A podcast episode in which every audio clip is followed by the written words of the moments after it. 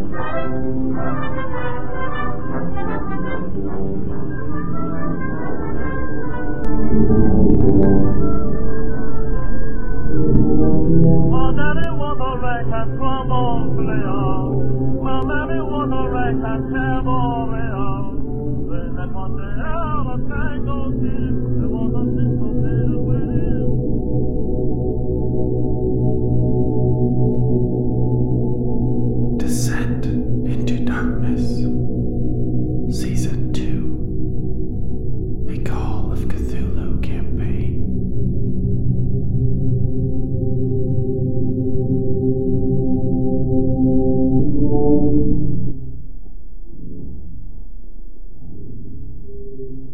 Welcome back, gentlemen, to Death Watch's Call of Cthulhu campaign Descent into Darkness Season 2. I believe this is the 15th episode of our investigation into the murder of Arthur, not Arthur, Robert Dooley. Uh, last time we left off, Mr. Whitmire and Mr. Monroe had left Orion's spiritual goods shop with some tools in their possession to go try to find a, a ley line or a holy site. Meanwhile, Doc, er, Dr. Andrews and Mr. Whitmire had just gotten some very confusing information from a pair of scientists at the University of Massachusetts. And we will pick up there with them scratching their heads. But first, let's have our players go around and introduce their character and perhaps their current mental state. Hi, I'm Chris. I'm playing Johann Mueller, retired history professor, and currently uh, one step away from being a permanent residence at the asylum. I'm Brandon playing Wallace Andrews, MD, and currently I am quite frustrated at having received two answers that give me no new information, trying to wrap my head around the general theory of relativity. And my name is Justin. I'm playing Lance Monroe, who is getting very excited at the prospect of more ley lines and places of power in Boston that I can search for relics uh, into the uh, occult world. I'm John playing James Whitmire, who is way out of his depth and probably just along for the ride at this point. So, yeah, Dr. Andrews and Mr. Whitmire are standing in the hallway. You can hear the two science geeks uh, have now launched into a conversation about singularities, you know, wondering if there are forces beyond gravity that could cause these to occur and other things that just confuse you if you listen to it. In fact, all this uh, talk of time drives the player of Dr. Andrews into a rage. but how is Dr. Andrews? uh, What is he planning to do next? Uh, I think he plans to just move down the hallway in hopes that a woman appears that seems to know him and has some information. SAN roll. uh, yeah. So at this point now, I can't make, I can't understand how any of what we've learned here today helps us in our investigation. Um, so we got the insect hair thing that's made of weird stuff, but that doesn't help us. And then we've got this drawing um, that's not seeming to help either. So we've learned nothing here, but we had originally planned to head up to um, Harvard so we could find this uh, finals club, the Porcellian Finals Club, and find out what they had to do with, you know, leaving a pig's head on Dooley's porch and if they might be responsible for the murder themselves. So that's the next stop. Yeah, I think we've learned, well, I think we've heard everything we're going to hear at this location. I don't know that we've actually learned anything.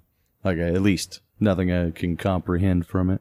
Yeah, uh, during this discombobulated state is when she walks in, a young woman wearing, you know, college dress.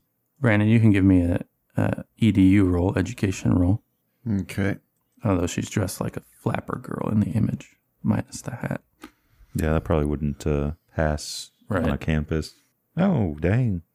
It depends. on the Highly campus, educated though. with a regular success. So, uh, it's pretty easy for you to identify that she would be a student at Radcliffe College for Women, uh, which is a college that abuts the campus at Harvard, since Harvard is a male only institution at this time.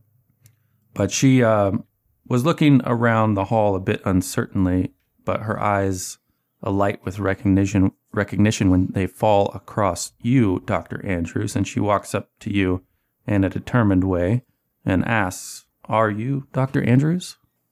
Uh, yes, miss. Have we met? And you get this powerful sense of deja vu, so powerful, in fact, that you think you might be able to predict the future.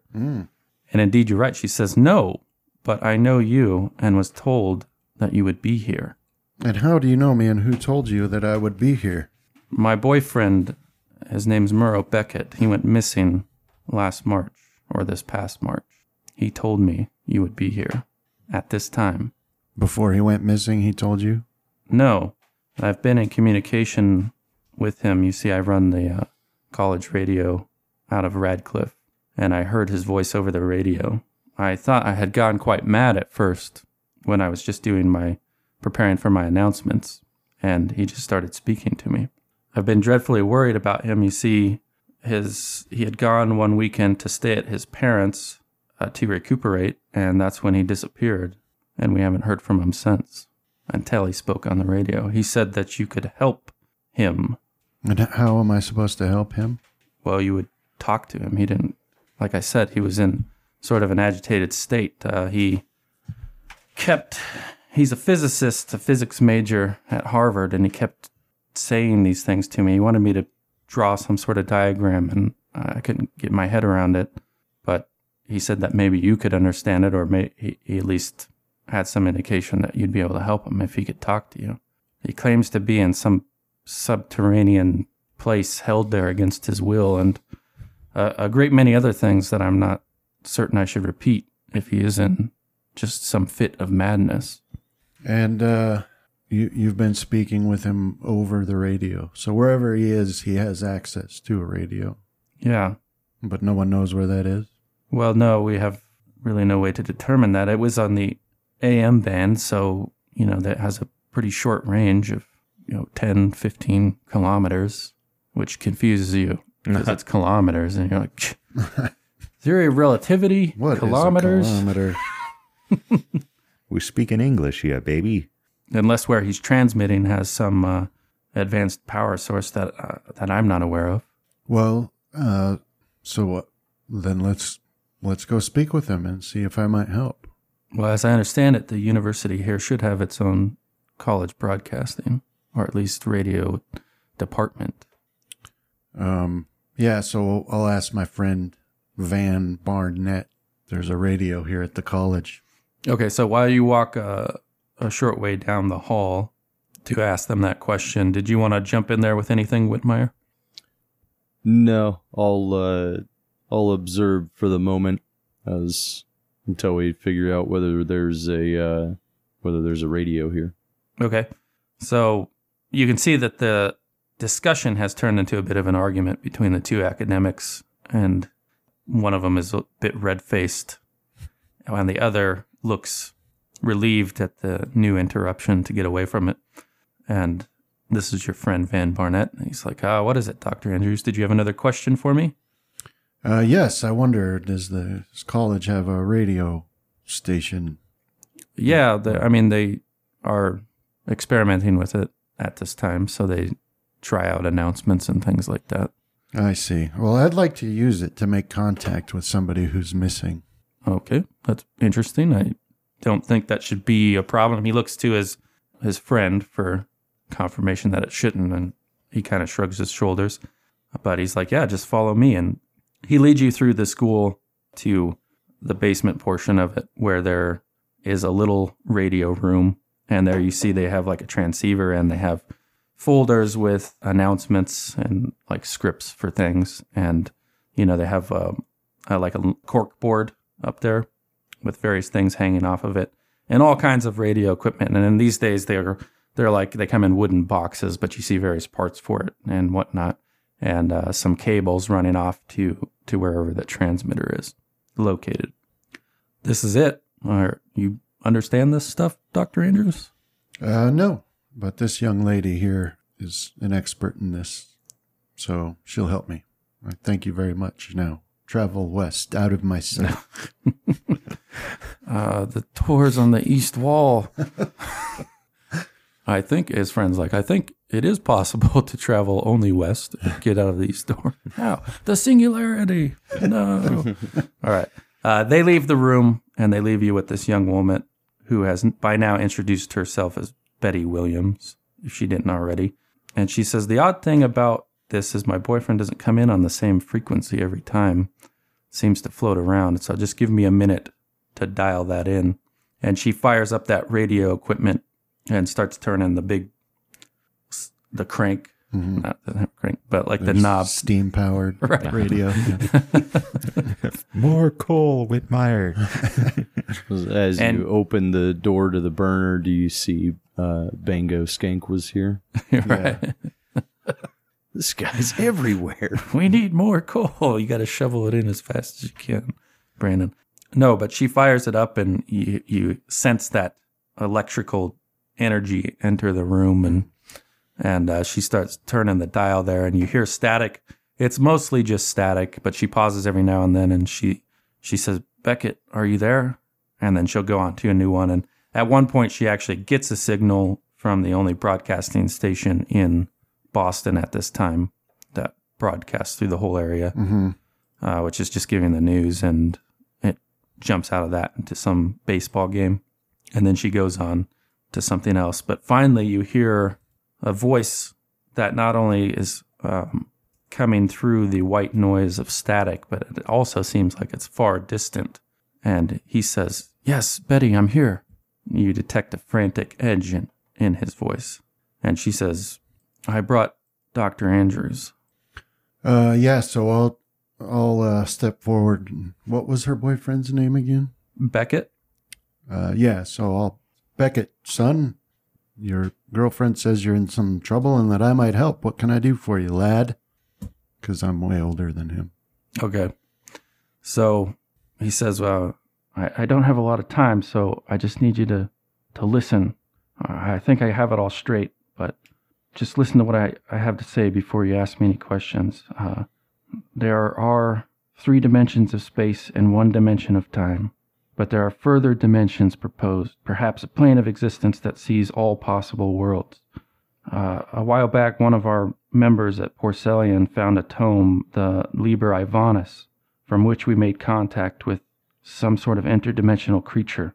We, we per- first performed the ritual on October 27th of last year, but something went wrong, and then an insectoid, ape like creature, I, I'm not sure how to describe it, appeared and took one of my brothers, fraternal brothers, uh, Wallace, to God knows where.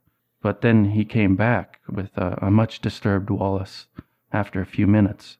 Uh, the problem is, I have been, I had been somewhere that the hunter has taken me for so long I can't remember my correct origin.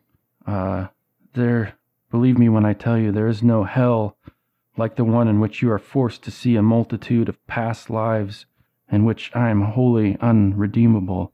When I was there, I could look back and see various different versions of myself, but uh, I'm getting off track.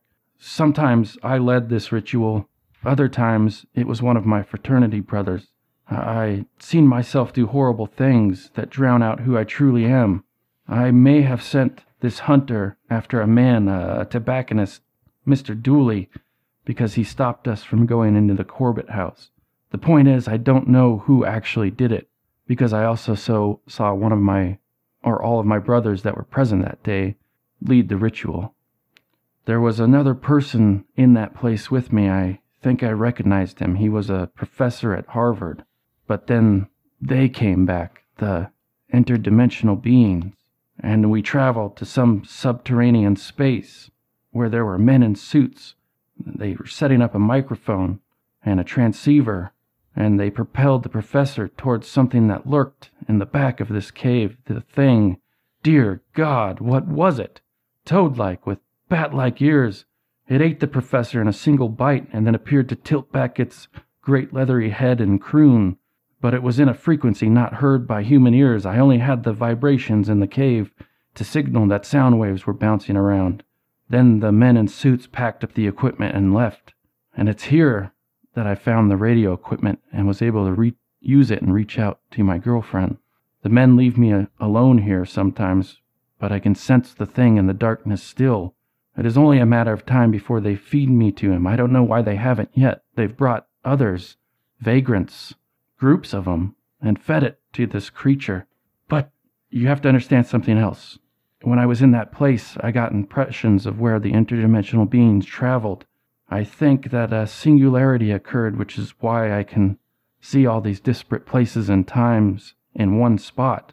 I saw an unhinged mind in the dark, or felt it more appropriately, and the smell of pipe smoke. I saw a man tear out his own eyes and paint a symbol in blood on the wall.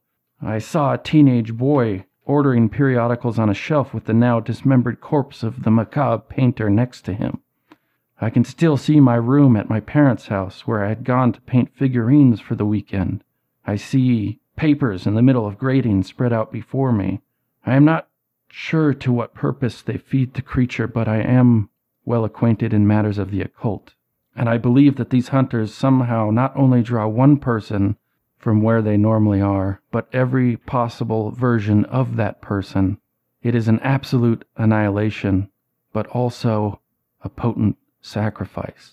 I think that's everything. Now, calm down, son. You're not making any sort of sense. Hold on, there's one more thing. I have to list who was there at the original ceremony. It was me, my brothers Cole Bishop, Murrow or uh, Wallace Bowers, Wade Hoffman, and then the the signal starts crackling and, and some other names are lost behind the white noise. But then he comes back a little bit stronger. Well, what what do you need me to do, son? Do you know where you are? How can I rescue you? What do I need to do? Who was the professor? I don't know. I saw him at the Harvard campus. Was he a and he was at the ceremony? He was taken to Taken the part- subterranean place, Uh, and I he was also held in the strange interdimensional space in which we traveled. well, uh, what do you need me to do, son? How can I help you? Well, you could get my rear end out of this mess. I don't know how.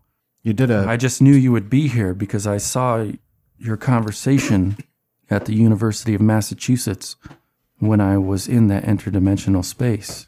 Can And somebody you addressed you the as ritual? you- what kind of ritual did you do?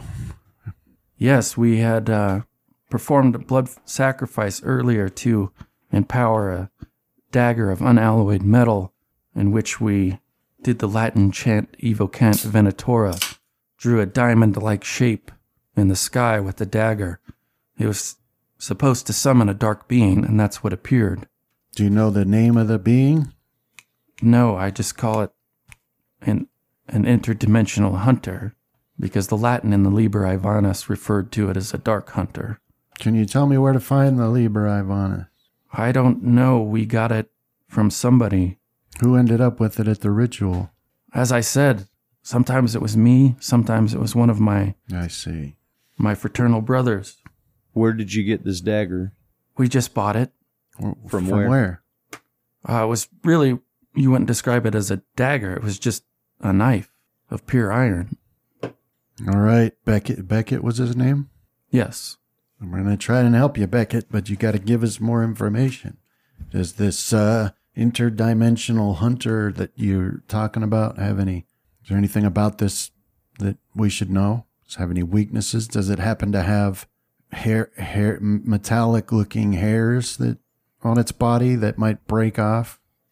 Yes, I struggle to put into words what it looked like. It was at once insectoid and ape like, and there might have been hairs. I was in a state of shock when it appeared. But there's something else you must understand. I'm not sure why I saw you. I hypothesize that the interdimensional traveler will make contact with you. I see. And what does it look like? And at that point, you hear the notebooks on the desk sort of clack open, and you catch a whiff of pipe smoke enter the room. uh, a sort of strong wood smoke smell with a sickly sweet floral underscent. And then you hear a voice chanting in Latin, the voice of Oren Eddy. And you can hear he's saying something like, one sec here, since you speak Latin Mm-hmm. reasonably well, he says, The church was to be my body, but now it is gone, and I am blind, forever in the dark. No sense but the sense of time. God help me. And you can watch, or James Whitmire, give me a spot hidden roll. Ooh. So you see on those uh, folders that carry the copy for like scripts for announcements and stuff, they were typed, but they're uh, they've been blanked out, and you can see Latin words appearing on them in real time.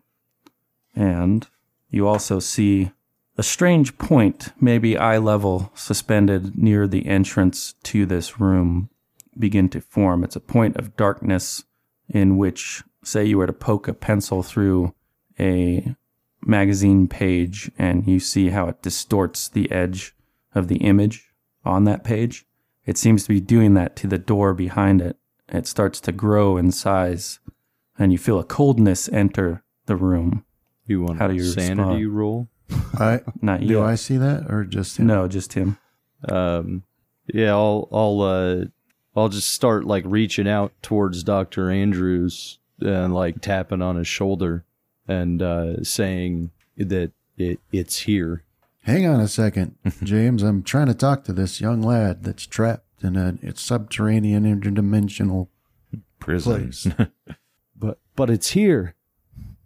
Yeah. So yeah, then I'll like look in annoyance what what he's talking about.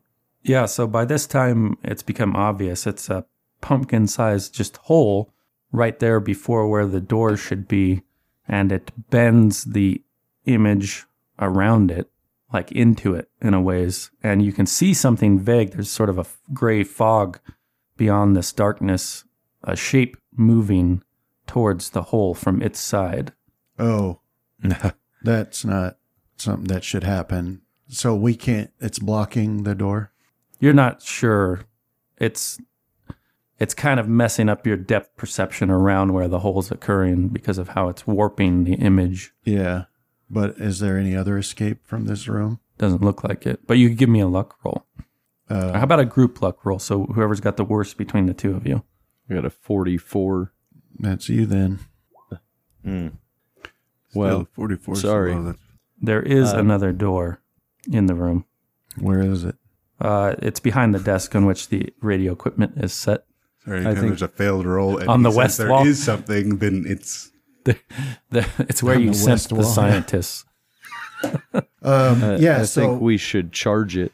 Betty, I'll grab Betty's hand and say, "Come with me quickly," and we'll run towards that door. She's like, "What? Uh, What's going on?" James, sacrifice yourself to buy us time. The other door or the door behind the hole? no, the uh, one away from the hole. I don't want to be in hole. Okay, so you grab Betty and she's protesting a little bit because she was still focused on. Oh, I'll slap her. It's the twenties. She's not. She's not. Get a hold of yourself. She said that's a mild I'll protest. grab her by both shoulders and shake her violently. Yeah. As, uh, Well, now I'll I'm step in and say, No, Doctor uh, Andrews, no, you're wanted that's up it. front. A little 1920s joke. I'll, you, you had to have been there. I'll drag her behind me to get to the door opposite the hole. You listen here, you crazy dame. I, I do. I I, re- I actually I do want to charge that hole. You and wanna whatever's coming hole. at it. Yeah. Did you bring a weapon? Um, I've got that 38. Don't be a fool, James. Come with us. Dude, look at uh, with that 38, everyone's in danger if he pulls that thing out. yeah, shoots at three rounds. You can't shoot one. It's pretty common It's three knowledge. round burst. It's pretty common knowledge in the 20s that if a singularity begins to open, you'd run away from it, right? I think so. No way. I I read a study that said that you charge it and it closes. Well, I mean, if it really is a singularity, then you're not going to escape. yeah, we're it, so. screwed. All right, Dr. Andrews, you grab Betty and she's like, What what's going on? And you head to this other door. Now the hole has grown to the size of a very large person, and out steps a hulking, outlandish combination of crustacean insect and ape like mammal. Uh, and places Whitmire you're most uh, in the best position to see it. It has thick plates of armor, while elsewhere their skin is loose, and you can see those hairs on the loose part, the unarmored parts of the skin. Black points of light appear to be eyes set deep into a rudimentary head as though it was half given up on in, in its construction, with a mouth that's nothing more than a misshapen hole, and large talon like clawed appendages protrude from the arms. May I get a sanity roll from you? Yeah, you can have all of it. Ooh. Dude, I'm Nice. extremely successful. Okay. So, uh, I'm like, yeah, no biggie. This is just a Tuesday for me. Let's This is get the heck exactly out of what I expected to see from that one piece of evidence that we had Yeah. before. Yeah, who hasn't seen a insect slash crustacean slash Elementary, my dear step Whitmire. out of a singularity that appears in front of a door? okay. If I can also get a luck roll from the two of you. Uh, If I use all my luck, I can succeed that. Well, no, because then you lower the, the target number. Yeah, I know. I'm success. Okay, so yeah, uh, your guys' experiences have braced you to strange, possibly supernatural occurrences, and you knew it was a matter of time before something weird started to happen, and here it is. But you missed certain details that would make it even weirder, like temporal disturbances, things that are in motion suddenly moving backwards, or things in motion suddenly moving faster or freezing in place. And in the case from Dr. Andrews' perspective of looking at Whitmire, you suddenly see him slowing down, like his movements, As like he he's kinda- moving underwater. As he nears the Right, yeah. Yeah. So that is going to have a couple effects on you, Mr. Whitmire. Your dex is halved, and you can only take half an action. You have to complete it in the next round. And furthermore, you get a penalty die on interacting with other things that are not in the same time flow that you are, because you have been caught in a slower one. Whatever do you mean? So that brings it back around to Dr. Andrews' turn. And you are focused on this. Did you shout out, Mr. Whitmire? yeah. I So yeah, uh, you actually hear like his voice begin to change. The uh, it deepens as the pitch of it comes uh, slows down. it's here. Right. as you you might think that this is just the adrenaline. Uh, meanwhile, Oren Eddie's disembodied chanting has sped up sort of into chipmunk speed, and the the words are flying across the page as it feels just pages and pages with this phrase over and over again, much like you saw in the almanac hmm at Mr. Dooley's. Yeah, the yeah the church was to be my body. So, because of the hit to your dexterity, that brings us back around to you, Dr. Andrews. Yeah, so well, I, I'll shove Betty towards the door, and I'll try and grab James and pull him along with me. Okay. And it, you know, because like I don't have time to reason through what's going on, but it wouldn't be the first time that something supernatural has occurred where he started acting weird. So I don't got time to figure it out. I'll just grab him and pull him with me, you know. You should ask. I mean, last time he attacked Monroe with a crowbar. Hmm. This time he's talking funny and whatever, but I'll grab a hold of him and try to pull him with me. you towards the should door. uh, petition for three steps towards the door. Give me three steps. All right, so you're able to pull him back towards you, and you guys all get by the the door. At which point you hear a uh, cry erupt from Betty Williams. It's like a primal roar of rage as her mind breaks to a degree, and you it calls up an image of some like cave time woman defending her young or something like that. Uh, this wordless, inarticulate rage like roar. But we'll bring it back to you, Mr. Whitmire. Okay. So, So he's having seen that thing, I, I will definitely change my opinion of what I should do. and uh, I will slow move out the door with uh, Andrews. Okay, so you begin opening the door. Remember, you have to complete your uh, action next. You, you guys should have opened the door for me. So you watch his his hand float down to that doorknob, uh, the other door from the one you came into the room. Uh, Doctor Andrews, what's next? For you? Or hold on, sorry, bad guy. So yeah, he walks forward. So we'll put you right as the head of this group of people huddled by the door there, and this entity walks towards you. As near as you can tell, its gaze is focused on a point beyond you, but it does just try to move you out of the way forcefully, like to uh, throw you to a side. It reaches out one clawed arm and casts you to the side. Who? Dr. Andrews, how do you want to respond to that? Do you want to try to stop it from doing that, or would you just like to dodge out of the way? Yeah, well, this thing's enormous, right? And it's got like a claw. It's about seven and a half Pincher. feet tall. Yeah, I'll try to dodge. ah, yeah. I ain't letting that touch me. yeah, I'll try to dodge it. I don't, you know, maybe. Oh, that's close. And what? How do I do that? Is there a dodge skill? Yes. Yeah. It's in your combat tab. It's also on your skill list. And as it failed the roll, all you needed to do was meet its level of success. So, yeah, you're able to get out of the way. Uh, it didn't even look like it expected you to move or anything. It, you know, you were just an object for it to move out of its way. So now we'll bring it back around to your turn. Yeah. Well, so then I'll dart ahead and open the door that Whitmire's screwing around with. Shove him through. you know. Okay. Quit playing. You open the door. It's, a singularity. It's not a time for game. it's a closet Yeah. Oh, yeah. with a lot Yeah. of. Yeah. There's space you could get in there. Yeah, it's a closet. yeah. of course, it's a closet. Push Whitmire hard enough, you might make an opening on the other side. Yeah. I don't, I mean, Any windows in there? No. Any no. port you were the in you were in a sub basement. Uh, it's completely dark.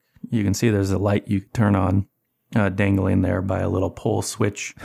When dealing with horrors Yeah. from some abyss, being in the dark's where you want to be. if it can't see you, Yeah. Betty is still yelling, and she's like trying to get past you, so you can react to that as well. I'm just shoving everybody in Okay. with me and shutting the door. All right, so give me your. Uh, uh, we'll do a strength roll on that one. I'll push it. Yes. Oh, you guys have the same strength. Uh, yeah, go for it. Um, It could be your your uh, your excited state. You might actually be more f- too forceful, and you could potentially do harm to her. Yeah. Okay, Yeah. Uh, so what do I do? uh, roll it again. Oh, come on. Yeah, so you push her into the closet, and she stumbles something unseen on the floor and pitches head first onto a shelf, smacks the side of her head on it, and appears to go limp. Well, I whatever. Do no harm my ass. hey, Look, it's that or be conscious for whatever this thing's going to do. yeah. I know, I'm just So I'll just, you know, shut the door. Does it have a lock? You're gonna you're gonna go inside and shut it. Okay. Yeah, pushing everybody in with me and shut the door. Uh, give me a, lo- a luck roll. What does uh, Dr. Andrews and Betty look like to Whitmire? Like, what's he seeing? Oh, they're um, They're just extremely fast. Yeah, yeah, he's seeing yeah that they're moving uh, quicker. Like he's like and she's like bang. He's like, oh, what are you guys doing? So it's like uh, those car chases from like Mad Max where they sped up the film. Yeah, right. To make it look faster. Uh, so there's no lock on the door, but you do see that on your next action you might be able to brace it. Of course, you could post up there and try to manually keep the door from being opened. Uh, if you does want the to. door Yeah. open in or out? It opens in, out, out. Mm. Yeah. yeah, so, oh, of course. All right. Okay. Wait, that is countered what I uh, initially said. But since I don't make mistakes as keeper, it must be some sort of temporal Yeah. occurrence that's Anomaly. taking There's place. a It- it seems to change between a door that opens inward and a door that opens outward. Well, it's going through the various possible other dimensions. Yeah. Okay. So, Mr. Whitmire, you're now in this room. The door is closed. You guys are totally in darkness. Which action would you like to start this round? Uh, you do see I, a light dangling. I will start to. I'm gonna start to pull that 38. Okay. Preparing your weapon. Yep. I actually forgot to do this. You know, that ain't good for nothing. So leaving a man six feet in a hole. All right, so you feel at this moment the door is an inward opening door, and you feel a strong force push in to try to get to where you are. You're going to have to succeed at a strength roll to keep it closed. Actually, instead of an opposed roll, let me look at this thing strength. You'll have to succeed at an extreme strength roll to keep it from barging into the ru- room. Is this happening It's on the on enemy's its turn. action? Yeah. Okay. Extreme what? Strength. Hmm, that's close. You got enough to luck it? I mean, if there's any, ever a time to spend luck, this is the time. I yeah, you could uh as a helper to the investigators, I would say holding the door closed now is a temporary solution to an ongoing problem. Well, that's true. Well, why don't So- you get in there and help them? I'm, I am helping. what are you talking about? Save your luck. So yeah, it uh, forcefully opens this. I mean, unless you want to spin it No, no, no. or push. no, next, no. what would the penalties be on a push? Like I'd fail and fall right into his arms, into his mouth. Um, Would the, The multiple door would- doors existing in the same space cause a, a like a rupture? well, probably just because you know that this door is is in a state of flux. The force you're putting on it, it would suddenly change if you failed the push, and you would be aiding the creature, Hmm. and it would put you at a disadvantage as your mom- as your force is suddenly thrown off balance. Yeah. you know, right. yeah, you- no, I'll just Okay. let it go. So it pushes the door open, not like splintering or anything like that. It's just like you might if a child were on the other end, Yeah. and you slide back, and that's it for its action. Which brings us back to you, Doctor Andrews. All right. So I want to either like she f- flew forward, hit her head on a shelf. So like I want to see if there's a shelf that I could pull down so it would wedge in that space, Yeah, Where- you, where could it- do that. or it is if see if there's a weapon nearby in this closet that would be useful to me. There is improvised weapons, Well, I'll do the shelf. I'll pull it down so that it. so it's Like- another obstacle in the path of. Start Yeah. sticking it with morphine. Okay, what? Get Give time for addicted. Whitmire to finish getting his gun out. Yeah. Okay, uh, so yeah, with no roll needed, you're able to. These are like standing shelves. They have a bunch of like small copper tubing and and weird looking coils and like glass bulbs that just come clattering down and and shatter if they're shatterable. And you throw it across the path of this interdimensional hunter, which brings us back around to you, Whitmire. You're able to finish pulling that gun out. So remember, Can I say something as well? Yeah, yeah. Because I'm I'm gonna tell Doctor Andrews to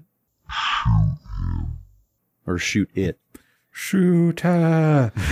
So I'm going to uh, apply a slowdown effect on your voice, so this will sound pretty funny when you say those things. yeah, so you hear this deep, stretched out shoot, or what did you say? I'm going to shoot it. Is no, I'm telling Doctor Andrews. I'm telling him to shoot it. Oh, okay, gotcha. Like take the gun. Yeah, take Yeah. take the gun and shoot it. So yeah, he's got that gun in his hand, but it brings us around to this thing's turn, and I'm going to see if it fumbles or something on a strength roll. Yeah, I guess we'll give it an actual. It needs to pass a strength roll to get that out of the way, it it which did. of course it does with an extreme success. In this case, it just tears it to pieces. It gets both claws on the shelving and, and wrenches it apart so that the path is open again and takes a step towards you. Was it a metal shelf or a wood one? It was a com a oh, combination. Because I was gonna say that's like metal screech. right, yeah. Yeah, you definitely hear that where it bends the frame part of it, but the the shelf part were, were wooden boards. Now, because of the of having a readied gun, you can actually act to fire again, Whitmire, because you get a boost to fire a gun before Doctor Andrews is uh, around. If you if that's what you're planning on doing. Uh, yeah, if I can, as the idea behind that was if if he was going before me, that he would be able to take the gun and fire it. But Okay. if I'm able to to get uh, shots off, then I'll do that. Yeah, so you can uh, you can shoot only once. You can't. You may plan to shoot three, but you won't get the rest the rest of the shots out till the subsequent round. No, because of your state, you would get a penalty die, but because you're in point blank range, that affords you a bonus die. So you're just rolling a regular success for a regular success. Does uh, Whitmire realize he's slowed? I think you probably got some sort of clue Okay. about it because everybody else looks like they're moving fast. And this is literally out of your worst nightmares where all the actions you take. Or like you're in water Yeah. or mud, you know? Okay. So it looks like you Failed. failed your shot there, but not fumbled. So in reality, Should I where push you're, it? Well, you can't push the combat roll, which Oh, means like your your combat skills and like a dodge skill. I think those are it's what it, what it's limited to. I thought it was all skills in the context of combat, but I think it's just those ones specifically. So you would have to use luck, or that's the end of your turn. Yeah, I don't have enough luck. All right, so now you can act, Doctor Andrews, and this thing has dismantled your barricade, and it stands right before you, or before you and Whitmire. Okay, so what would I think I would have a better chance of doing? Would I be able to get Whitmire's gun and fire it better than I'd be able to pick up a improvised weapon and attack with it, like fend him off, like a piece of shredded metal from the shelf or Well, the uh, you can do both and the attack in the same round. It would just put you at penalty. So I suppose it's what you're better at doing skill wise. Although the with the gun, you would get a bonus for Point blank. point blank range. So that might be the way to go if your skill's sufficiently high. Oh, man. Uh, it isn't. I'll have to use my brawl. Okay, so yeah, you can use the metal. You can pick up the metal and attack with it at this time, but with a penalty die. So yeah, just roll another one. Oh, nice. So you move that to an extreme success, Mhm. which give me a luck roll. Nice. It's a sharp piece of metal, so we'll make it do impale damage. What's your? We'll give it a one d four plus one for its damage. What's your damage bonus, if any? Uh, no, I don't. It's a minus one. So its base because of the impale will be its max damage four plus a d4 roll from you. So 8 Mhm. Okay, so uh, Good it- bit of damage. Yeah, that would have almost killed me. Yeah, so I'm basically just looking for any unarmored spot to stab this. You are a medical professional. Yeah, You- I I know, I know the anatomy of interdimensional hunters that are crustacean, Insect. insect, ape like one of your 300 level classes at, yeah, yeah, at, at medical school, right? yeah. all right, so dealing up a total of eight damage there, uh, and aiming for what uh, is is usually cross species soft spots. You plunge it into somewhere on its abdomen, and it definitely reacts to it, but it doesn't kill it. At least not in this round. Yeah. and it pauses and regards you for what you would consider the first time in this encounter, whereas it was now you guys have become aware it was fixed on the unconscious form of Betty once it moved that thing out of the way. Mm. Okay, so Whitmire already acted earlier in the round, so we're going to bring it back to the Dark Hunter, which is now regarding Dr. Andrews, and it's going to tick, attempt to pick you up by your arms. So, like grabbing both your arms and picking you up Okay.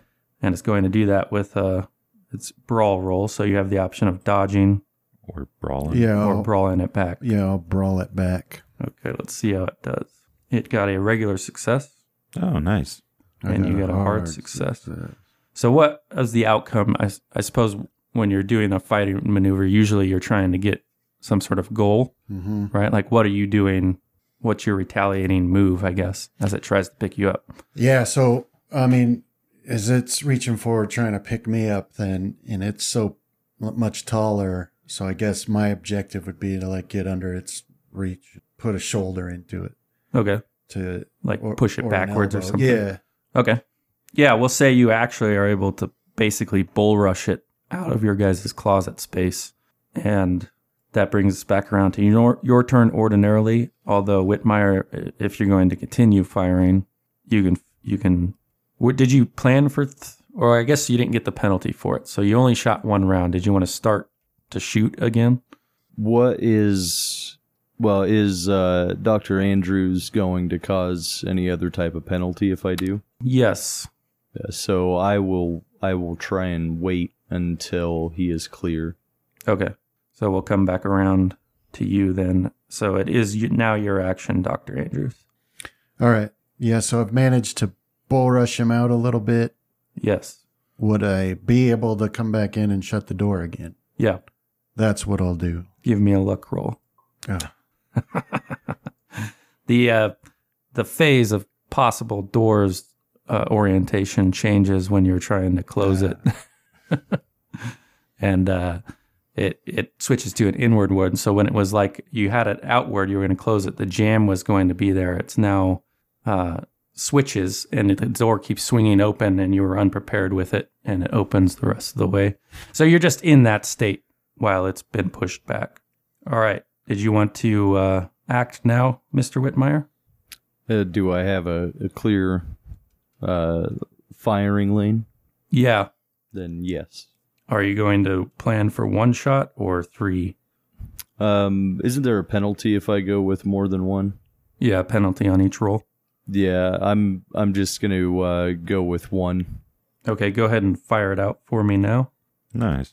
and make a damage roll. Sorry, I guess I should have rolled that from the combat tab. No, that's all right. Um, so, That said, always go with multiple shots. Works for Charles. okay, so that, uh, just to understand where you're at, we rolled it out now, but that will take effect on your next action. Okay.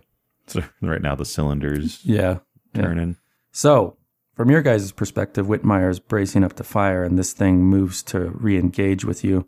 This time it just reaches one claw at your head with the intent of grabbing your head and throwing you back behind it out into the room. How do you want to respond to that? Yeah, I'll, I'll brawl it. Okay. Oof. Going up against the hard success there. Mm. Nice. So, in the case of an opposed fighting brawl roll, it goes to the aggressor. Had it been a dodge, you would have succeeded. N- Well, my dodge is only 20, so. uh, you're how far away from making it an extreme success? Is that something you want to consider with the use of luck? Yeah, what would it, how far away would I be? What's one fifth of 67? Like 13. So 20 points. I Yeah. believe they round up for their yeah, one so it'd be fifth. 14. 19 points. Yeah, I'll, I'll spend it. All right. And what was the goal of your your counter maneuver? Uh, yeah, so he's reaching for my head. So, uh, like, once again, like, I'd just try to get underneath and still working on, like, pushing him back out of, out of here, out of, away from us. Or, no, that's not true. Like, if he's reaching for my head, then, like, I would want to duck underneath and try to stab him in his, like, his armpit. Assuming so you want to deal has. some damage? Yeah. Yeah, go ahead. One second. Just a here. D4 roll for your weapon there as your bonus damage cancels out its bonus damage. Yeah, so it, it kind of sparks off, doesn't spark, but it bounces off the more armored part. It just makes a movement that you didn't expect, and it appears to be ineffective. Okay. Okay, Whitmire's started the firing already in this round. All right, so Dr. Andrews, it's your turn actually. And Whitmire's shot has gone off and it did some damage to the entity, but it's see, still seems determined. All right. And now, is it, is it inside the doorway? Like, yeah, yeah. You guys are standing on opposite sides of it. Okay. Well, I guess I'll just, you know, use brawl to try and keep stabbing at it. Okay. Uh, you guys can like team up, and the way that works is what's the strength between you and Whitmire? What are your guys' ratings? My strength is a- 40. Mine is the same. So we would deduct 40 from this entity's strength, and then whoever wants to make the roll rolls against that reduced value, right? Does that make sense? Yeah, like with what kind of an action? Uh, you would just both be doing the same thing. basically. But it might be hard to coordinate since he's a little bit time shifted. So you want to stay with your Yeah. original plan. Do some more damage. Yeah. Okay. Go ahead and make your fighting brawl roll. I tried to counterattack there, but you were successful. So roll a d4 damage for me.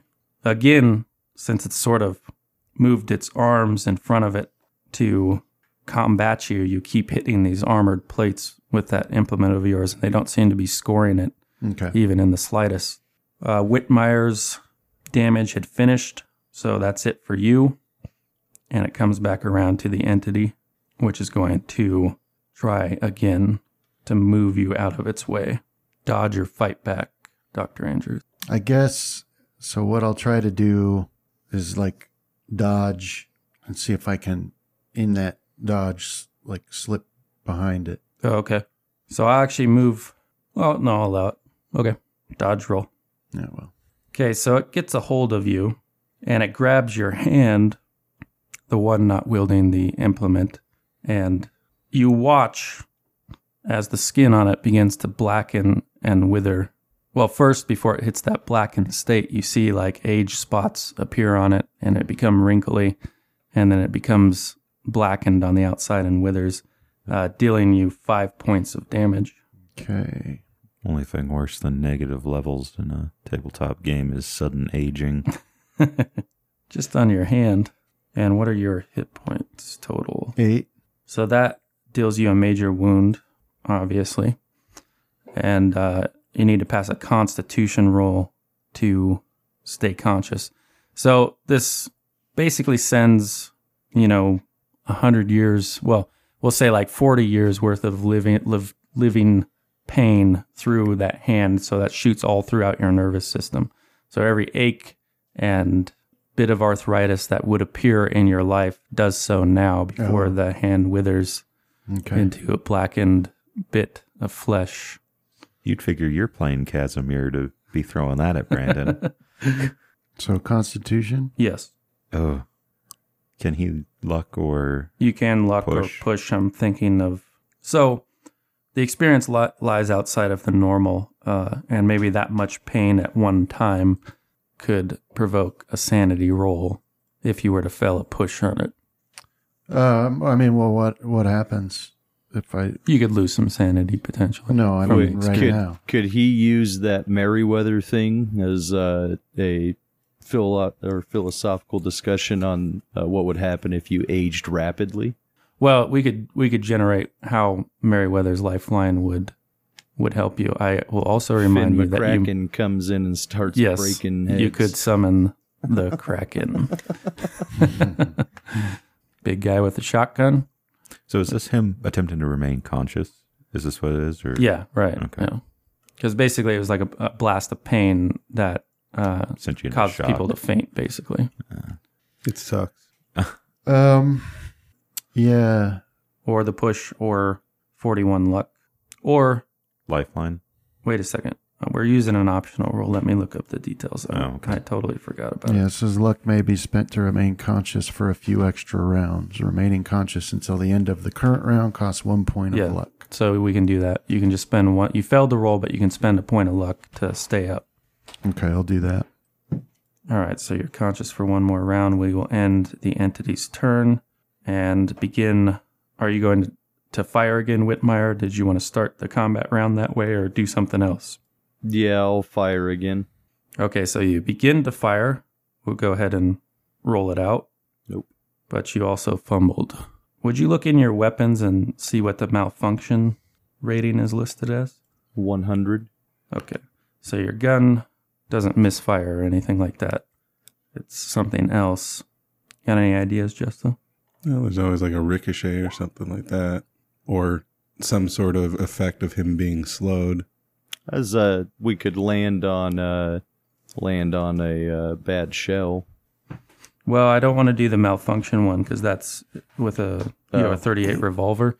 That specifically needs a, a 100, but you did fumble the shot. So what I'm going to do, which is ordinarily not possible, is you see that Dr. Andrews, you see this time shift has messed up Whitmire and whatever he's perceiving when he fires his gun or plans to, it's going to be aimed at you. So you have the opportunity to dodge a gunshot that you know is coming.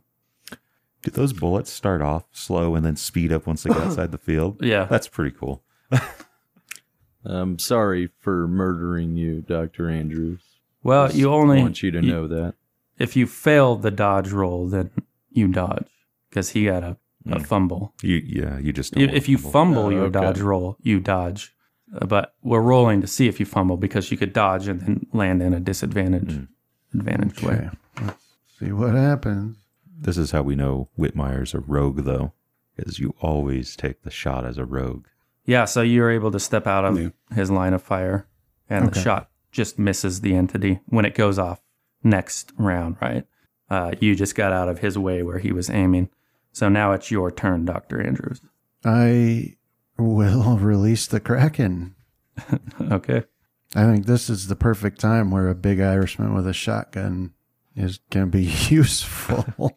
Yeah. So it makes sense. Finn McCracken had, of course, followed Jimmy Whitmire to the University of Massachusetts that day mm-hmm. to keep a a eye, eye on him. And he got nervous by the length of time you were in there. So the big Irishman went wandering the halls. And I think he would hear the uh, 38 go off too, right? Right. Uh, well, he was questioning the the two scientists that had left about the whereabouts of uh, Mr. Whitmire or Dr. Andrews, and they said, "Oh, they went down to the radio room," and then that's when the blasted blasting started to occur. So he raced down, and at this moment, kicks in the door with his shotgun ready and takes a shot at this creature. See how he does. I need a big Irishman with a shotgun following me in my everyday life. He's uh, my Irish guardian angel. I'm picturing a 1920s Terminator, How do you do? yeah, that was nice. 37 out of It's 70. Nice. Success. Yeah, that was almost a hard success too. Is he firing both barrels or just one? Uh oh. That's not good. oh, lucked out. That's good. Yeah, Uh, last thing you need is. Wait a sec. Aren't Irishmen immune to sanity loss? Only when they're drunk, drunk. which is all of the time. all right. Um, back to the. So he comes in, he waves away his shock at seeing what's occurring and blasts off that shotgun. What did he deal? 11 damage there? Mhm. So, yeah, you see all that pellet, all those pellets and stuff um, manage to hit the unarmored part of his back, and you see bits of this strange flesh blast out into the room, and you hear, you know, some of this buckshot sprinkling around in that closet. You may even uh, feel it pass near you or get that sensation of it. But anyhow, the creature topples over, Nice. apparently dead. So we will leave Dr. Andrews and Mr. Whitmire and Finn McCracken in the basement of the University of Massachusetts for a moment to look in to Professor Muller and Mr. Monroe as they've not made it a block away from Orion's spiritual goods before you hear the sound of loafered feet hitting the pavement behind you. Okay. I'll put my hand uh, in my jacket. Okay. Having someone walking behind us on a public street really isn't that uncommon. Yeah, So it's it's I'll- the hurried pace of it that might draw your I'll kind of yeah, I'll glance over my shoulder. So you see a look. flustered looking Lamar with a bunch of implements in a bag underneath his arm. He was the proprietor of Orion's uh, coming up to you and he's he's like uh, uh, against my better judgment I must know what you are up to and I've come to offer my services I'll give him a, if a you'll s- take it. a smile. you are more than welcome to be aboard, Herr Romar. Ah, we were just simply going to begin um, dowsing for Yes. various ley lines.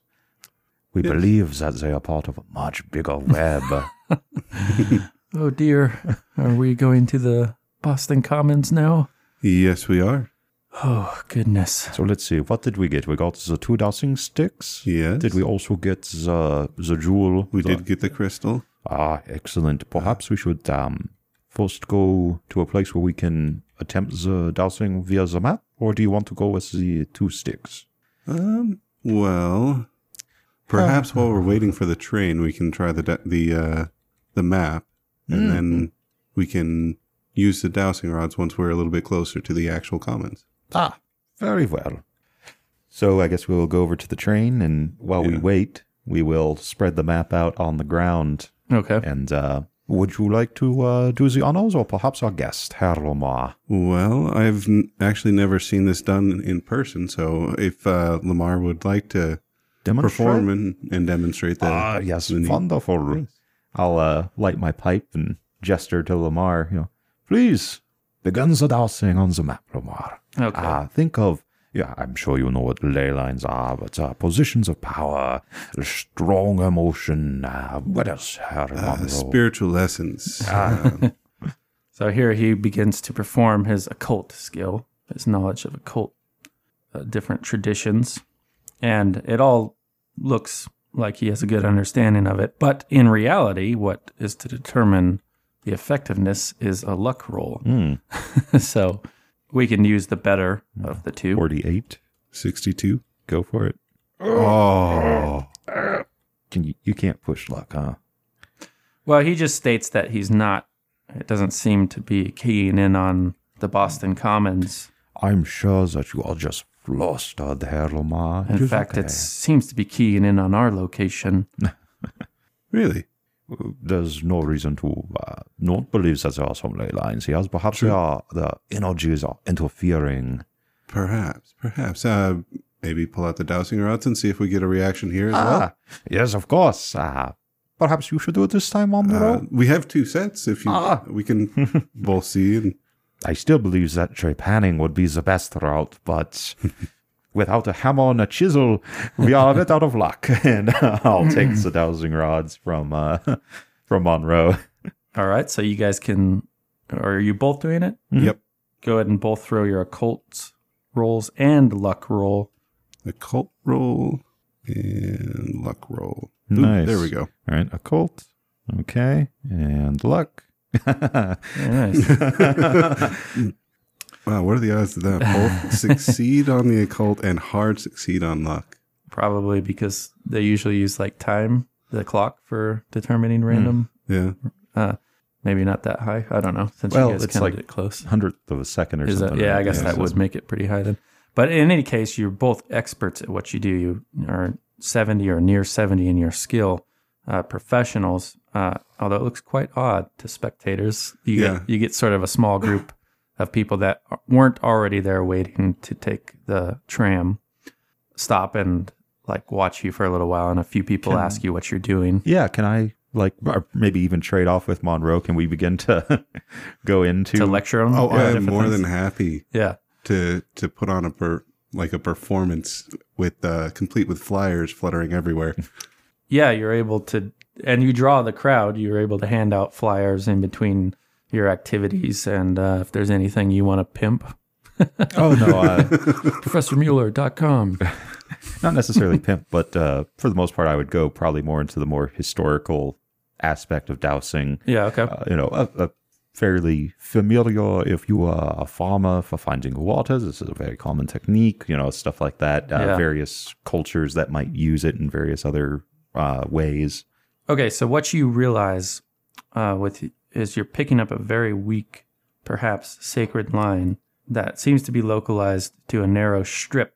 And when you follow it one way and then the other, you realize that in one direction it leads towards the north end of Boston, where with an education roll or a no, it's called no in this case, but you roll your education and this is your understanding of Boston. You can do the same, but at, you need a hard success Okay. since you're not a, you don't live in Boston.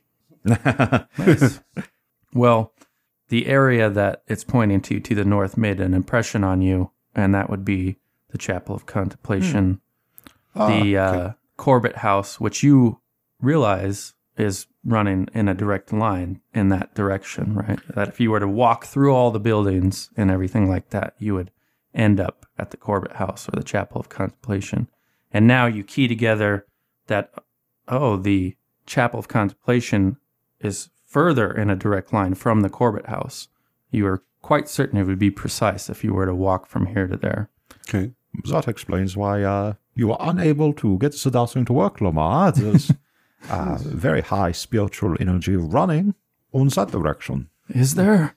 Yes, directly to the Corbett house. Ah, yes. Oh no. But if we continue the line south, where where where does that lead us?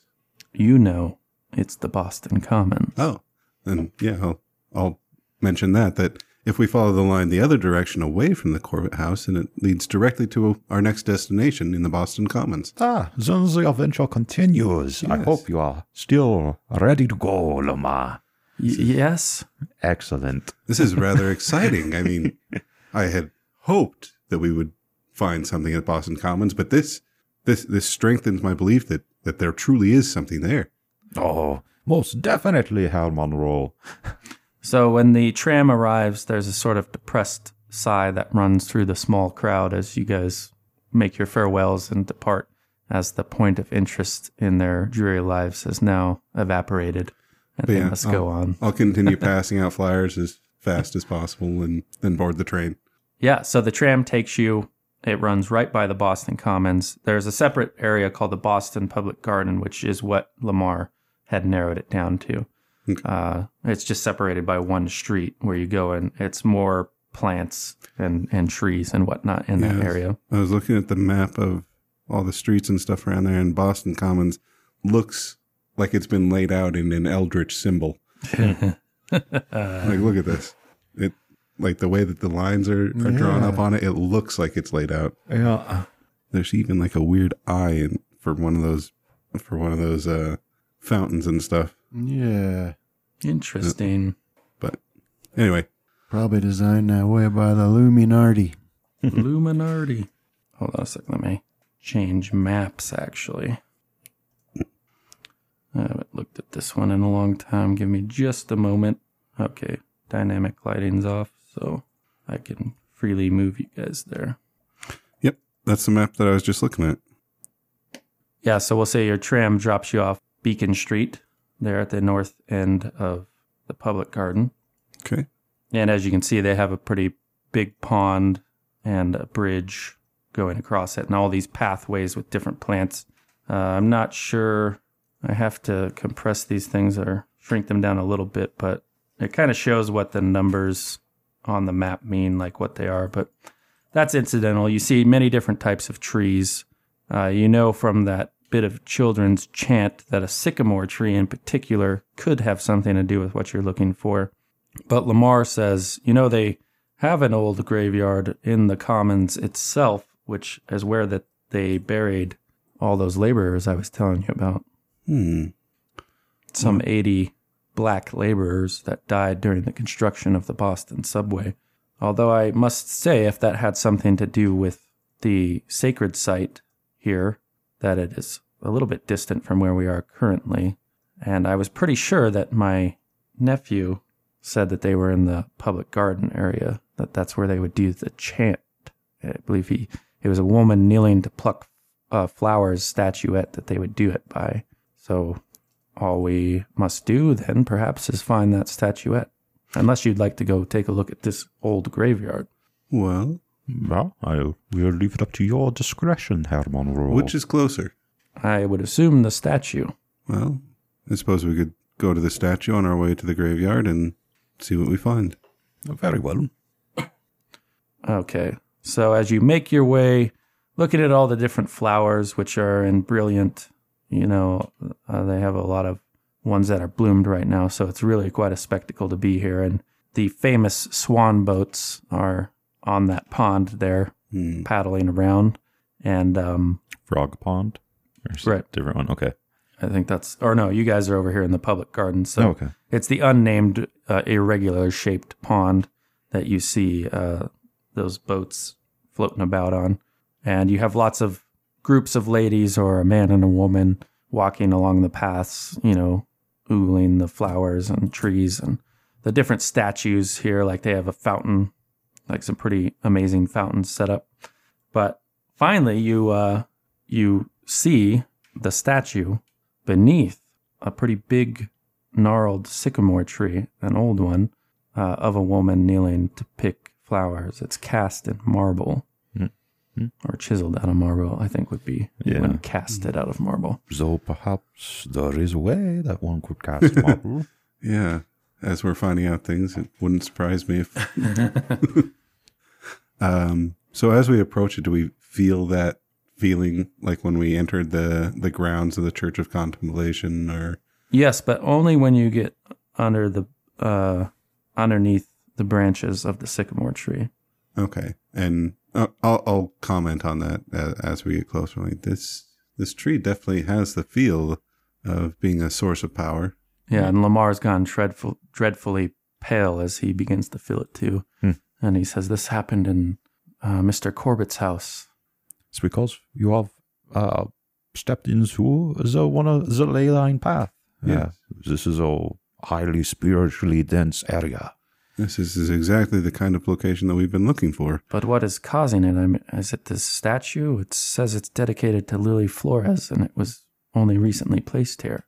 Hmm. I'm trying to remember back uh, if Lily Flores was one of the members of the Church of, or the, what was it, the Cult of Starry Wisdom?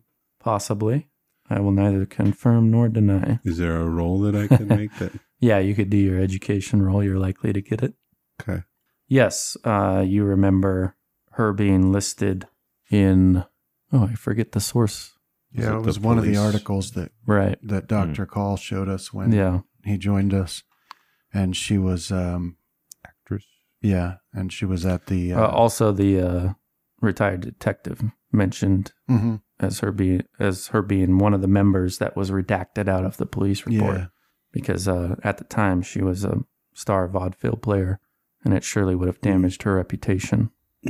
So, I Well, uh, at each of the other locations we found, one of the members was laid to rest there. hmm. So, At the Church of Contemplation, Oren was in a sarcophagus that so Frau hidden. um, oh dang, uh, Flores. So Frau Flores is she on the tree or is she on the statue?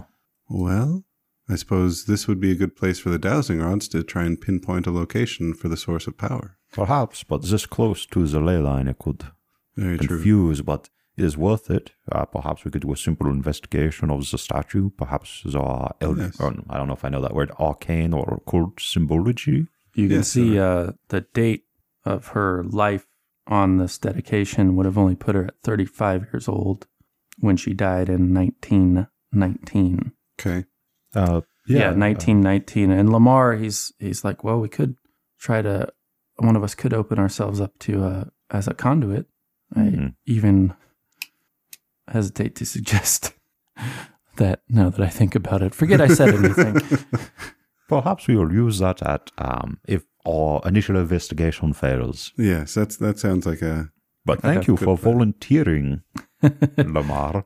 Um, so, um, investigation for various occult symbology. On Yes. perhaps there would be something carved on the tree or on the statue. as well as any kind of mechanics that might be used to hide a, a Mhm. burial chamber of some sort. Yes. Uh, it's was it afternoon, evening? Heading into evening by now.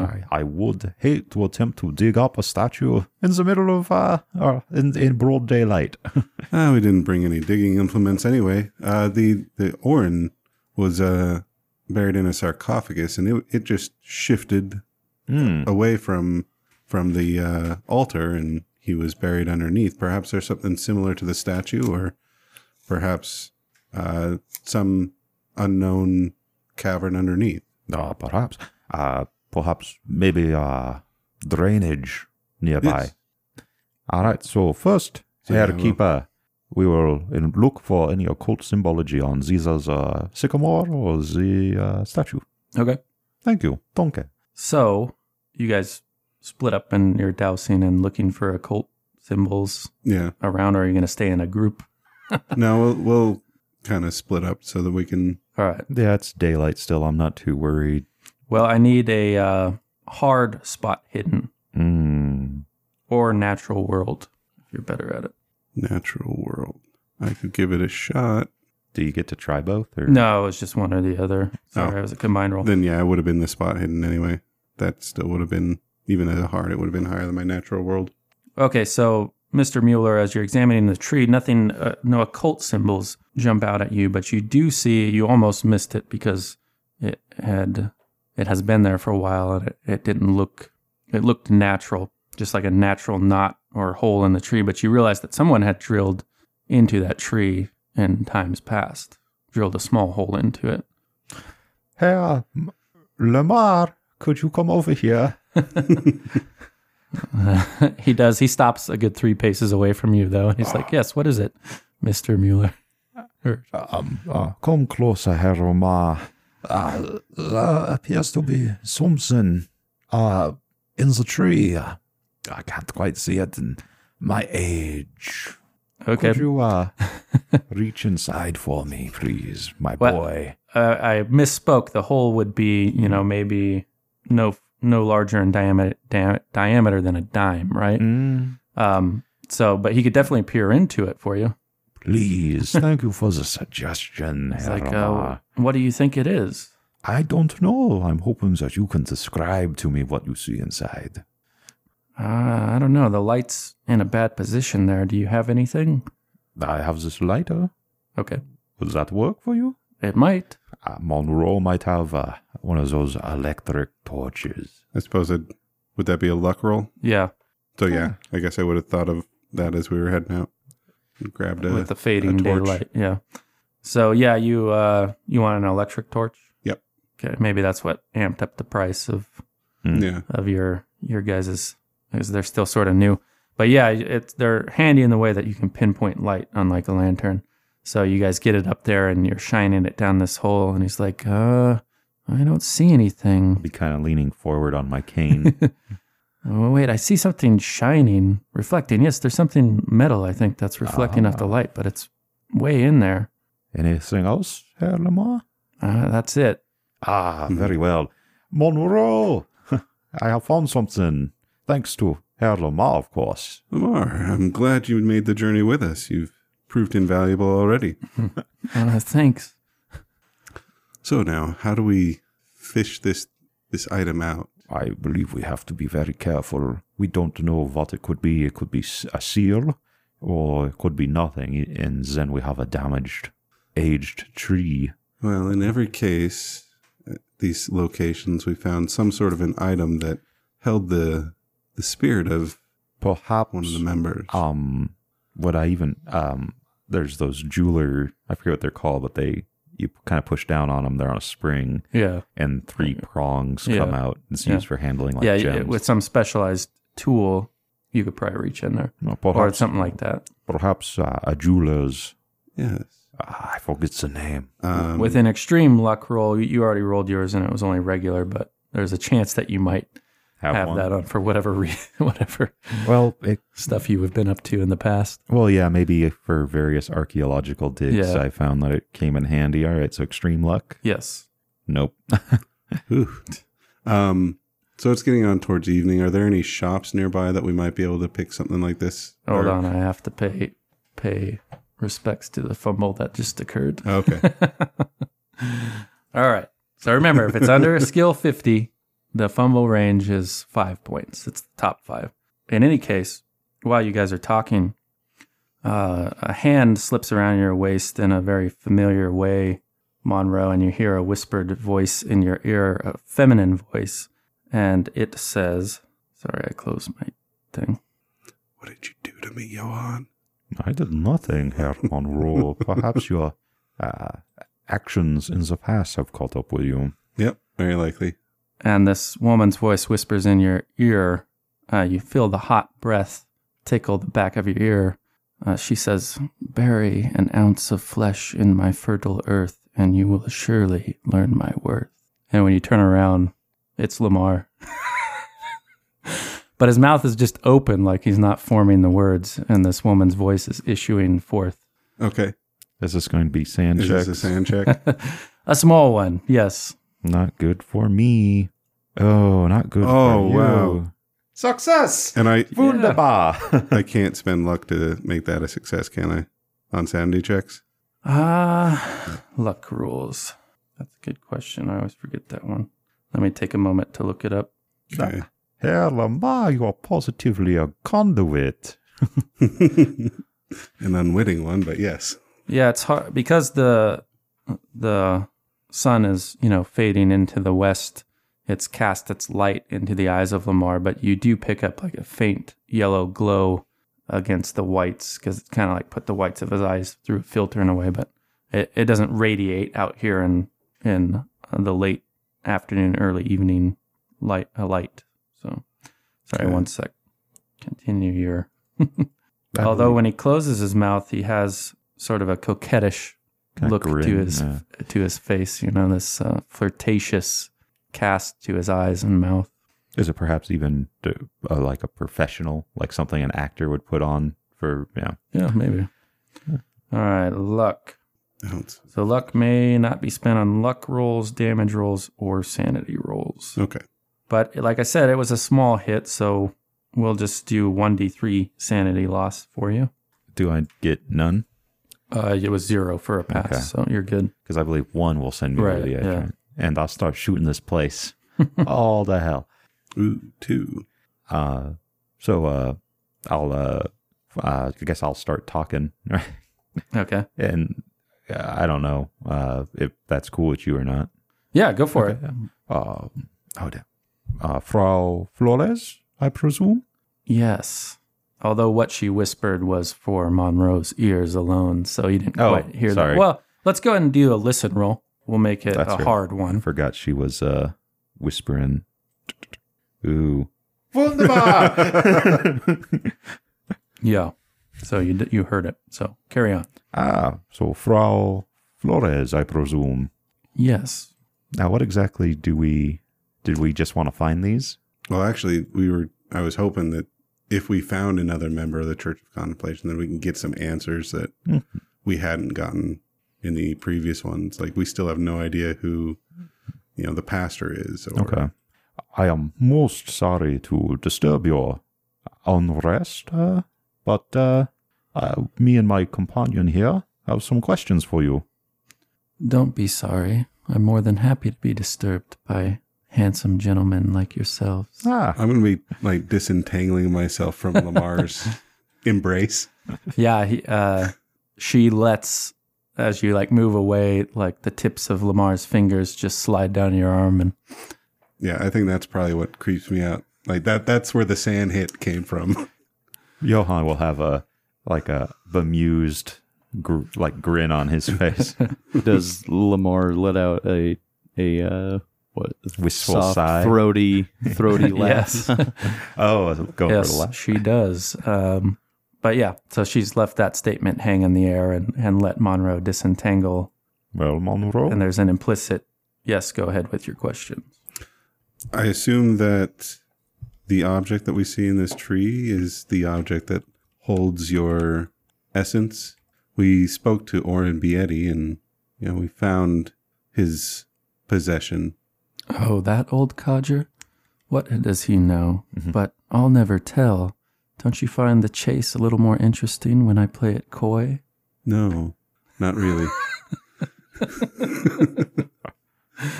um, Uh, Monroe, you seem to be at a loss for words. yes, yes. It, this is a state that I'm not used to being in, uh, because part of part of my mind is speaking to this woman, and part of it is like reconciling that I'm speaking to Lamar. And There's no need to be rude, Monroe. I'll extend my hand. I'm uh, Professor Muller. Yeah. A pleasure to meet you. She takes it. It's a very dainty shake with uh that's sort of there's a spark to it because you, you feel this femininity in in the grasp and and the lingering touch. You know, there's something more caressing about it. And it's a pleasure to meet you.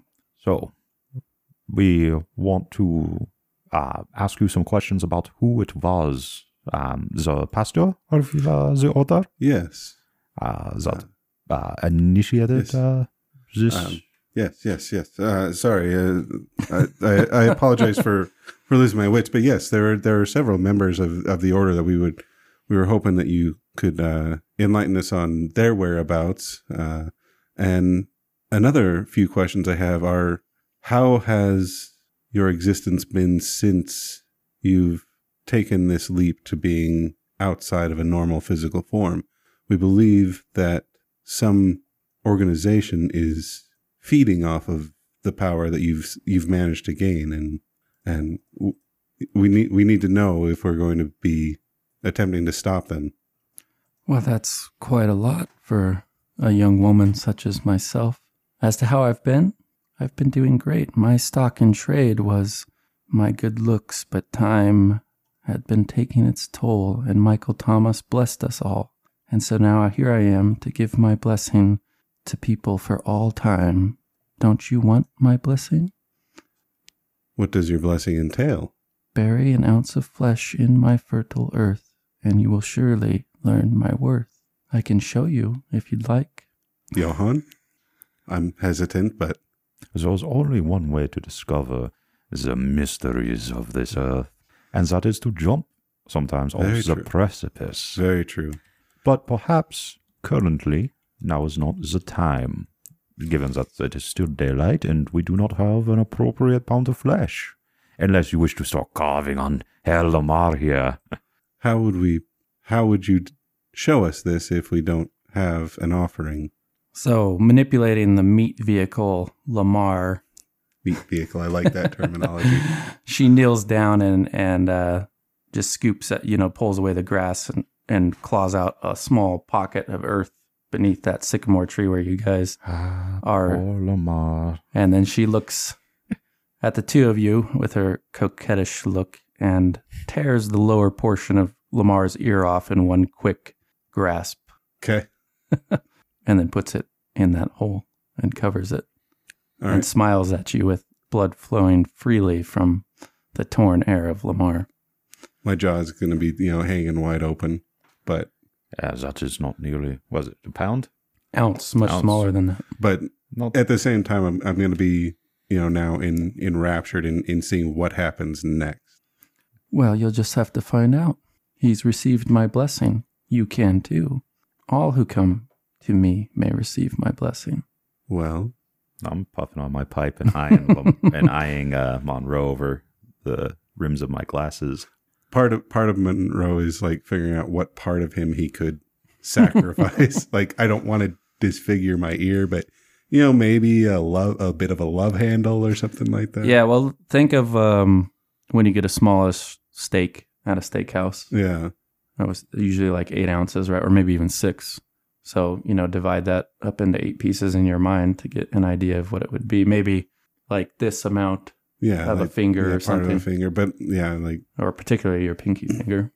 or like a little toe or something like that. Yeah. Um, but no, I'm I'm I'm more thinking like I've always figured Monroe has a little bit of uh, a portliness to him, like not not really fat, but starting to well, the beginnings of pudge. Type yeah, and and that he probably has some some extra flesh somewhere that he could. Well, think on it for a time. I'll be here, boys. Ta ta. And uh, Auf the Wiedersehen. Lamar comes back and he's like, ah, ah, ah, what have you guys done to me this time? Nothing. Uh, Lamar, Lamar, calm yourself. Calm yourself. we have extremely wonderful news for you, Herr Lamar. you are an amazing conduit, and perhaps even a medium. Yes, it it was really quite spectacular. You you channeled her Watching magnificently. you, watching you rip the lobe of your ear off in one clean tear. Truly marvelous. Other than the pain you're feeling, do you have any other sensation? She said she blessed you for. Ah, yes, yes. Memories uh, that uh, uh, are new. Uh, How do how do you feel? Uh, do you feel healthy, or do you feel more invigorated? Well, he's, he begins a couple of uh, half starts to all the questions that are coming at him, but he's like got his hand on his ear and he looks at all the blood and then he looks at you and he faints straight away.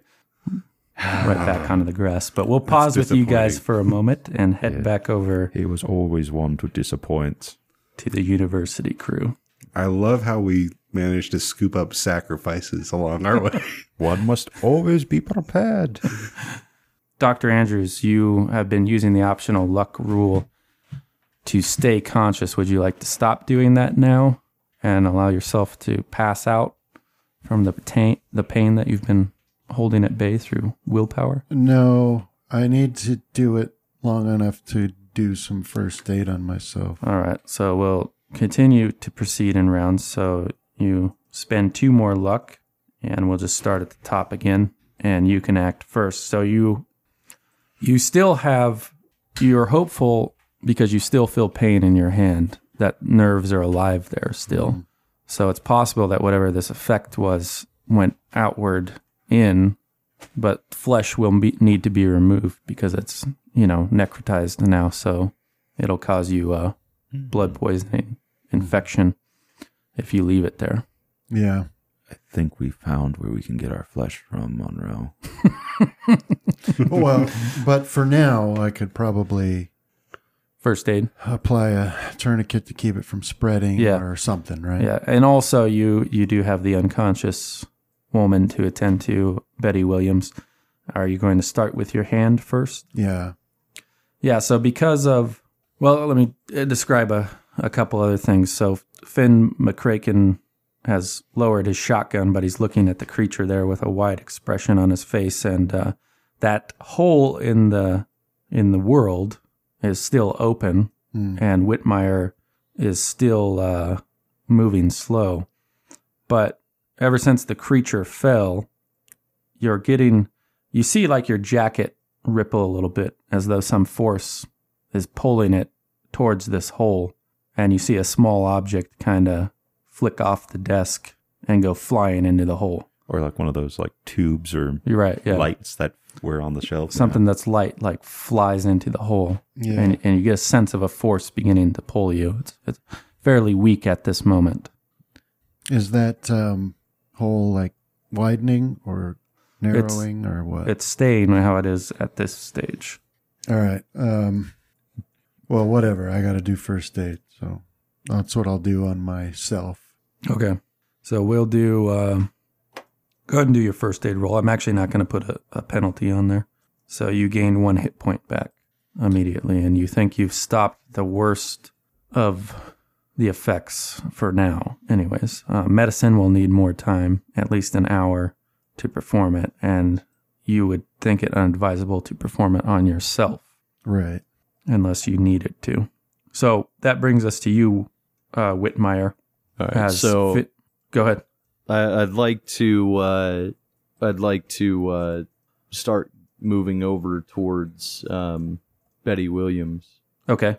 So yeah, To you, uh, what's your her up. intention? Scoop her up. So yeah, you Yeah. begin to do that in this round, and we'll come back around to Doctor Andrews who's finished this hasty tourniquet on his left arm. Yeah. So I'll, uh, you know, once I've done that, I'll just, uh, I guess I can shout that you've got to get us away from that thing, you know, pointing at the hole. Yeah, and now I believe you've lost four luck. Yeah. Uh, yeah, and the gravitational force, or this maybe um, decompressive force, or something that's occurring, has started to draw larger objects in. So you see one of those folders that had like a leather-bound wooden binding to them flies off the table, goes into this hole, and objects on the floor start skittering across, and Finn's scrawling in his note, and he's crossed it out, and then he just sc- scrawls some big words, and he holds it up, and he it just says run. Yeah. So Whitmire, you're able to finish your turn, and you hear the Dr. Andrews chipmunk speak, where he says what he says, but you've scooped up Betty, but that's it for you, and then it comes back around to Dr. Andrews, costing you eight points to remain conscious. Yeah. I'll run. Okay. So yeah, you clear the room. Uh, Finn is gesturing at you in high speed, Whitmire, to move it. What would you like to do? As I will start to run as well. Okay. Yeah, uh, given how quick you guys normally move, you can still make it entirely out of the room. And Finn is the last one out, and he closes the door behind him, and you start to hear a great clatter and ruckus as larger objects are thrown into the hole, and some things that were mounted or restrained in ways begin to tear themselves free. And uh, that's where it ends with you. Now, Dr. Andrews, you've made it a fair distance down the hallway. Are you going to spend the 16 points? No, that's where I'll give it up. Oh, and then you collapse and go into unconsciousness. Now, getting some distance between yourself and that hole, you seem to move out of that temporal distortion you were trapped in, Mr. Whitmire, and you almost stumble as everything speeds up for you. Okay. So now that I'm back to normal, uh, how long will it take to find uh, Dr. Andrews' unconscious body? Not long at all. He was moving the way he, that he came down. So, As I'll try to. Well, how big is Dr. Andrews? what's your size? Your build? It's in your combat tab. Yeah, my build is minus one. Well, he uh McCracken alleviates the problem for you as he sees you have your arms full with Betty Williams, and once you guys catch up to Doctor Andrews, he scoops him up, and we can actually proceed out outside of the round.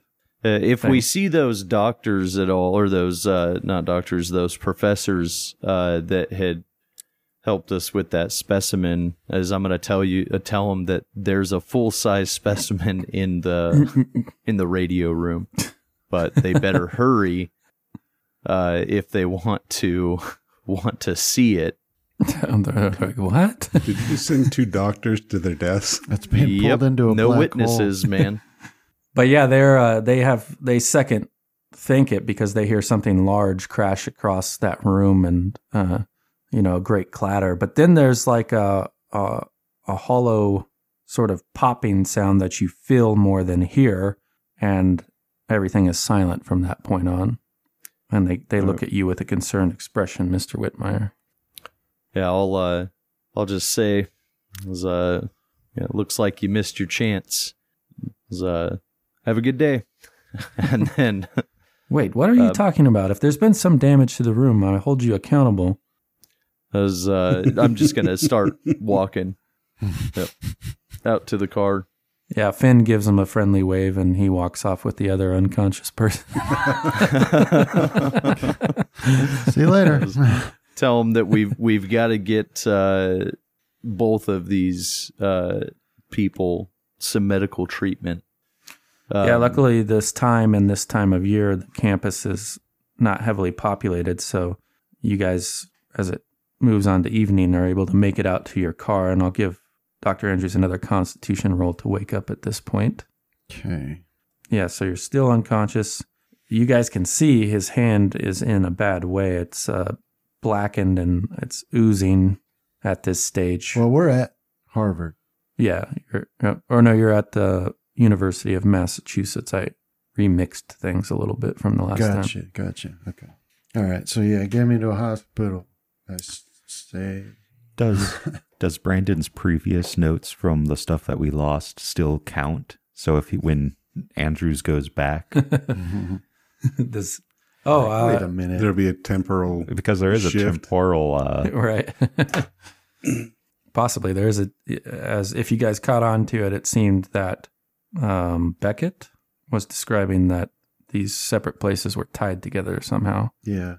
So yes, things that occurred here may now be tied to future events with these creature with this creature, but you killed it, so perhaps the threat is past. Anyhow, Whitmire in the car. Finn also has his- his there. As uh, I'm gonna just tell Finn that we need to we need to get to the nearest, well, the second nearest hospital. Okay. As, He says, uh, uh, if there's one super close to here, I really don't want to go there. I would think that's the first place anybody would go looking for us.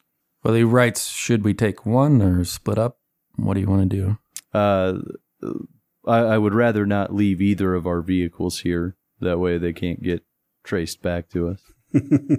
Okay. He says, do you want to take uh, the girl or Dr. Andrews?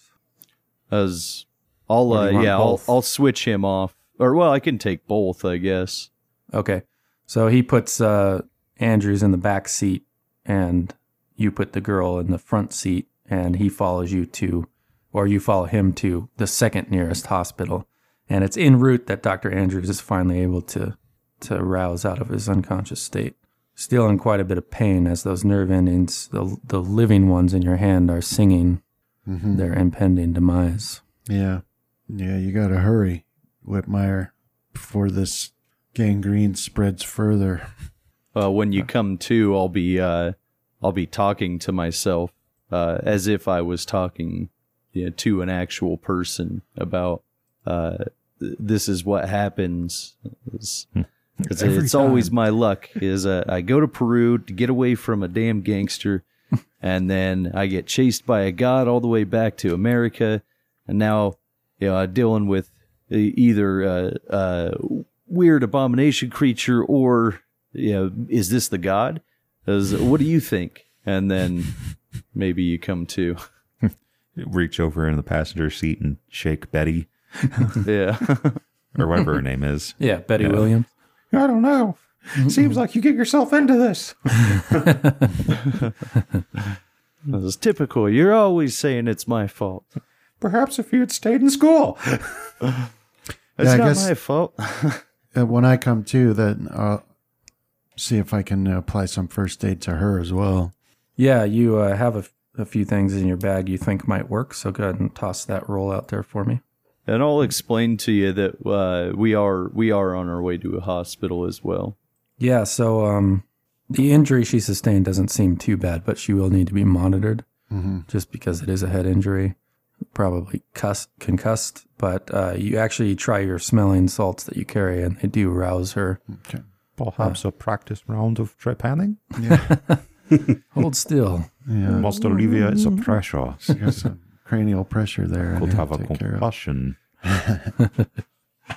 Yeah, you But need yes. to drill into her skull and relieve the pressure, right? Mm-hmm. Yeah, she's got that vague expression in her eyes, but she mumbles out, well, "What happened?" As uh, smack her and make her come to all the way. We were attacked, unfortunately.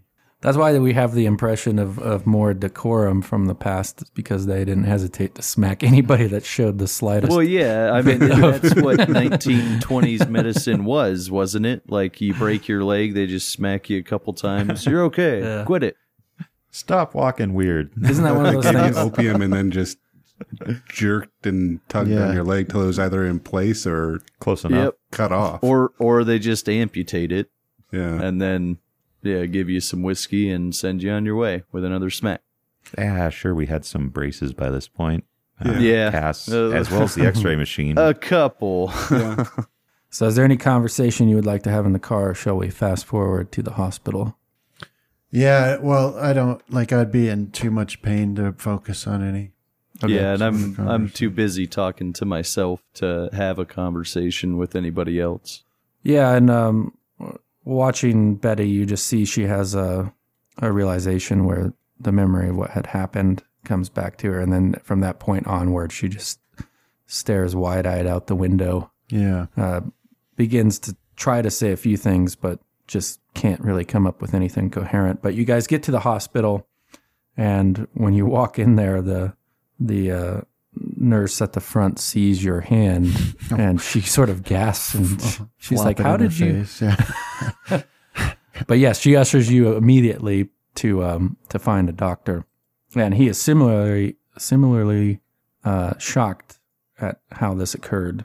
Hmm, Um, what excuse will you give? because you know they've probably seen something similar by you know somebody who's house ridden and Yeah. diabetic and and whatnot. But you seem to be a man in his prime years, Yeah. in Plus, good health, you're a nice clothes, and here you've had this thing happen to your hand. But he cuts off his own question and he begins to treat it. Cut off your hand. While you guys are left out in the uh, in the waiting area, uh, you and Betty and Finn, Mister Whitmire. Yeah. So give me a luck roll, Brandon. We'll see how qualified your doctor is now that you've spent all that luck. yeah. Yeah, I guess he could also be shaken Oh, Yeah, by the. Oh, that's fun. and that really took you down. Yeah, you're just too focused inward to really examine what he's doing. But Yeah. let me give him a medicine roll here. well, We'll give him a- They treat him with ether at this point to just knock him out so they can amputate. I, I think it could be like uh, the doctor might be trying to save parts. Right. Yeah. He's he's taking a look. It. They probably won't do that unless they go to amputate. You know, because it's possible in this day and age they could still excise all the necrotized flesh and and save it there. In any case, he has a fifty percent skill. So if you just want to roll a one d hundred for me, Doctor Andrews. Had you been paying closer attention, this is one of those doctors that made his way through medical school perhaps on the backs of his uh, students, his co. C's get the degrees. Nice. Yep. But he did the job, so you you gain back one d three hit points. And you lose 1d6 fingers. Wait a minute. So yeah, before he begins the procedure, he says he's go he thinks that you're going to lose the pinky finger on that hand, and I'm going to have to remove all this flesh, and there might be nerve damage. Otherwise, we can amputate to be sure. Which do you prefer? Um, so he thinks we'll need to cut it off The- potentially. The pinky, I think, is entirely lost. He's got his ounce of flesh. No, yes. Hopefully, it will soon be our ounce of flesh. And s- so, what's his question? Uh, or we could amputate it. She didn't specify that it had to be our flesh. I was supposed to ask you that before the roll because it would have determined. Okay, so I got two hit points back. Uh, because if we don't, there's a chance that it it might still be necrotized. Well, you know he'll spread. succeed at his thing because I rolled it too soon. Mm. So you can just go for the option that you know will work that will keep the majority of your hand. Yeah, chop it off. Well, no, you know he'll be able to do the lesser evil. But if you want him to chop it off, Oh, okay. just to be, uh, it's part of the protagonist's journey to lose a hand. Come on. No, I didn't. I didn't mean the hand. I meant the pinky. Oh, okay. Yeah. Yeah. Roll a luck to see if he took it that way. Chops my head off. Yeah, so it's with the application of ether and the beginnings of this procedure to remove the pinky and the necrotized flesh on Dr. Andrews's left hand that we must close this session. Ah, So thanks for playing, guys. thanks, Thanks, man. Travis. Thanks, that was a lot of fun. All right, we can get those rolls out there. Oh, yeah. And I've got to say, having you whisper sweet nothings to me in a slightly feminine voice almost gave me a sanity loss.